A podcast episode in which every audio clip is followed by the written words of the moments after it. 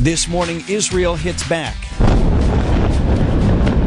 Sound from Israeli airstrikes in northern Gaza City following the attack this weekend. Hamas firing rockets at Israel, fighting on the ground, taking hostages, including women and children. ABC News White House correspondent Karen Travers live at the White House this morning. So, Karen, President Biden spoke with Israeli Prime Minister Benjamin Netanyahu mm-hmm. on Sunday. What's been shared about that conversation?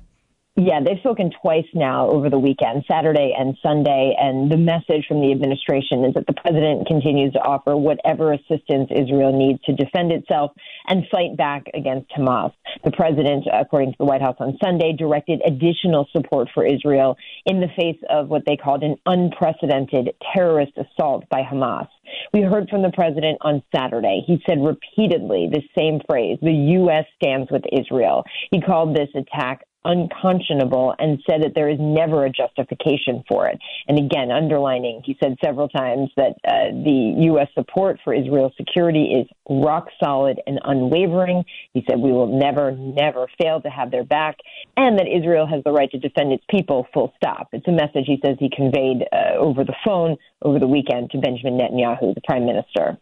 What are the concerns at the White House, Karen, that this escalates then, possibly bringing in Hezbollah, possibly bringing in Iran? How concerned mm-hmm. is the mm-hmm. White House about those possibilities? Concerned enough that over the weekend there was furious diplomacy and outreach going on. The president said that senior officials were engaging with allies and partners across the region, and that included contact with Egypt, Turkey, Qatar, Saudi Arabia, Jordan, Oman, the UAE, as well as European partners. The president said he spoke with the King of Jordan, members of Congress, and that would con- he would continue to stay in very close contact with Prime Minister Netanyahu, as we saw he did on Sunday. So this uh, shows that they are trying to uh, bring as much stability as possible, but also try to not have, see this violence spread. The U.S. is also uh, sending a carrier strike group to the eastern Mediterranean to help bolster deterrence in the region. And the Defense Department said yesterday that the U.S. will also be, will be providing the Israeli Defense Forces with additional equipment and resources, including munitions. That started shipping out yesterday. We're told that should be arriving in the coming days. Hey, Karen, before we let you go, for Americans who don't pay very close attention and say, mm-hmm. okay, well, they're fighting again in the Middle East. Here, here, there we go again. What makes this different? What's different about what happened this weekend?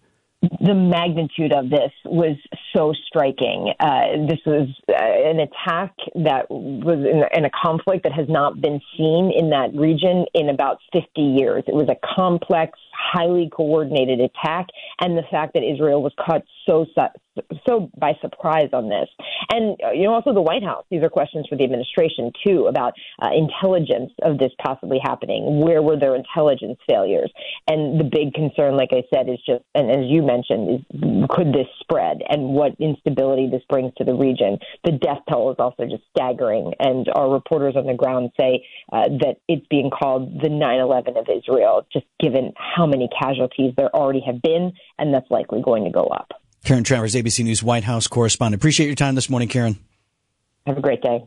I was talking with a local friend of mine and talking about the Jewish communities, and he, you know, some people are more connected to Israel than are sure. others yeah. in the Jewish community, but he was talking about friends that he knows who um, have children in the Middle East, in Israel, who are serving in the military, who've been called up, like how real it is for some people who live right here in so, southeast Wisconsin. The largest call up in history. Right as far as the reserves coming in. And Karen hit on something that's going to be an interesting storyline moving forward as well. Not only an intelligence failure to a degree in Israel, why was this surprise able to be pulled off? But also, like, it's one of our closest allies for the U.S.